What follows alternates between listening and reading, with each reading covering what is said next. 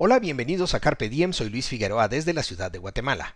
Hoy es domingo 11 de febrero de 2018 y hablemos de la indemnización para los inocentes.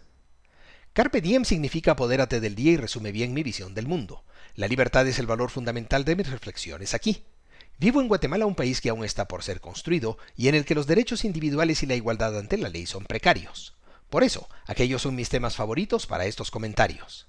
Al perpetrar Carpe Diem comparto reflexiones y experiencias en busca de lo que es bueno, lo que es bello y lo que es pacífico, por la libertad y la razón. Hay mucha indignación porque la administración Morales pidió compensación para los presos por casos de corrupción. Por supuesto que sería inaceptable que se les diera indemnización a los condenados por actos de corrupción luego de un debido proceso.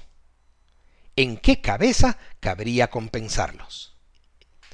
Lo que deben recibir es castigo conforme a la ley.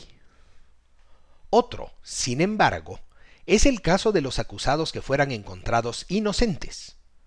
Porque, abro comillas, toda persona es inocente mientras no se le haya declarado responsable judicialmente en sentencia debidamente ejecutoriada. Cierro comillas. Porque, las personas inocentes que hayan sido perseguidas y procesadas por el Ministerio Público y la Comisión Internacional contra la Impunidad en Guatemala, lo han sido no solo con todo el poder del Estado, sino con el peso formidable de la CICIG en un ambiente mediático hostil y con una carga política notable. Porque, si el MP y la CICIG fueron incapaces de probar culpabilidad de los acusados, con pruebas irrefutables, por respeto al debido proceso y a la presunción de inocencia. Y a pesar de la presión a la que están siendo sometidos los jueces, es muy posible que algunos de los encartados sean inocentes y que sus vidas hayan sido arruinadas por la necesidad política de poner en evidencia la corrupción, que es diferente a la necesidad moral y jurídica de castigarla. La corrupción no debe quedar impune. Pero, ¿por qué no sería razonable que los procesados injustamente reciban compensaciones por los daños sufridos a manos de autoridades políticamente parcializadas o incapaces?